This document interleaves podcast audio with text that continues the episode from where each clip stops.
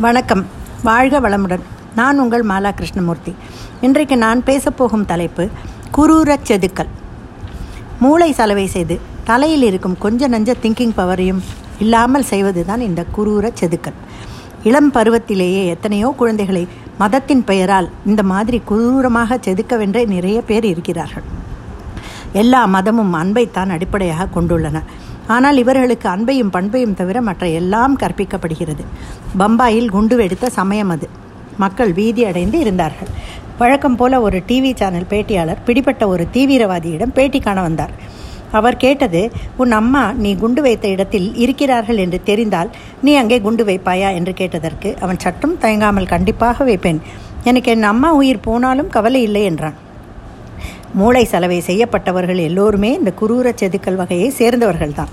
பெற்ற தாயையே கொலை செய்யும் செய்ய துணியும் மகனை என்னத்தோடு சேர்த்து கொள்ள முடியும்? ட்வின் டவர்ஸ் வீழ்ந்தபோது அந்த விமானிக்கு தெரியாதா? தான் சாகப் போகிறோம் என்று நன்றாக தெரியும். மெத்த படித்தவர்களையும் எப்படியோ தங்கள் இன்னுயிரை மாய்த்து கொண்டாவது பிறரை அடித்து வீழ்த்த துணிகிறார்கள்.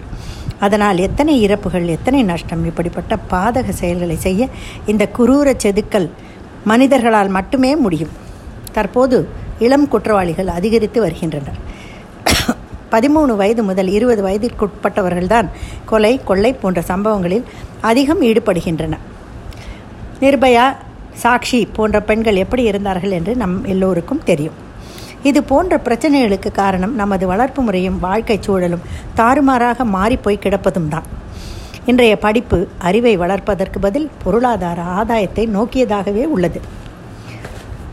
தாய்மொழி பாடங்கள் வழியே மாணவர்களுக்கு புகுத்தப்படும் நன்னெறிகள் நீதி போதனைகள் அனைத்தும் குறைந்துவிட்டன.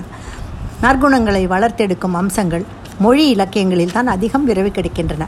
விரல் வெட்டு எண்ணும் அளவிலான மாணவர்கள் கூட இவற்றையெல்லாம் இன்று படிப்பதில்லை. அறிவியல் கணக்கு என்று இயந்திரத்தனமான பாடங்களையே தான் குழந்தைகளிலிருந்து குழந்தையிலிருந்தே கற்றுக்கொள்கின்றன. காரணம் நம் வற்புறுத்தல் தான் மீடியாக்களில் அதீதமாக காட்டப்படும் வன்முறை காட்சிகள் குடும்பத்தில் பெற்றோரிடம் நடக்கும் தொடர் மோதல்கள் இன்ன பிற அம்சங்கள் அனைத்தும் சேர்ந்து சிறு வயதிலேயே பெரும் குற்றங்களை செய்யும் அளவிற்கு மனதை தூண்டுகின்றன. உளவியல் ரீதியாக இதை அணுகும் போது தொடர்ந்து ஒரே விஷயத்தை எடுத்துக்கொண்டு கொடுக்கப்படும் டார்ச்சர் இயல்பாகவே மனப்பாதிப்பை உண்டாகும் இதை மனநோய் என்று சொல்ல முடியாது மனப்பாதிப்பு என்று சொல்லலாம். வழக்கமான செயல்பாடுகளில் செயல்பாடுகளிலிருந்து ஒருவரிடம் மாறுபாடு தெரிந்தாலே அதை சரியாக கண்டுபிடித்து முறையான கவுன்சிலிங் கொடுக்க வேண்டும். மனநோய் என்பது நாற்பது ஐம்பது வயதிற்கு மேல்தான் வரும் என்று இப்போது பலரும் நினைக்கின்றனர். ஆனால் இன்று பதிமூன்று பதினேழு வயது உள்ளவர்கள் அதிகமாக மனநோய் பாதிப்பிற்கு ஆளாகின்றனர். இதை அனைத்து பெற்றோரும் உணர்ந்து குழந்தை வளர்ப்பில் அதிக கவனம் செலுத்த வேண்டும். மேற்கூறியவற்றை எல்லாம் சரியான முறையில் நாம் புரிந்து கொண்டாலே இந்த குரூர செதுக்கல்களை தவிர்க்கலாம். கடவுள் கொடுப்பதை யாராலும் மறுக்க முடியாது. கடவுள் மறுப்பதை யாராலும் கொடுக்கவும் முடியாது.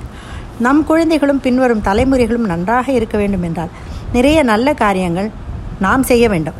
நாம் செய்யும் புண்ணியங்கள் அவர்களை இந்த குரூர செதுக்கல்களில் இருந்து காப்பாற்றும். எண்ணங்கள் தான் வாழ்க்கை. அந்த எண்ணங்கள் நல்லவையாக இருந்தால் நம் செயலும் நல்லதாகவே இருக்கும்.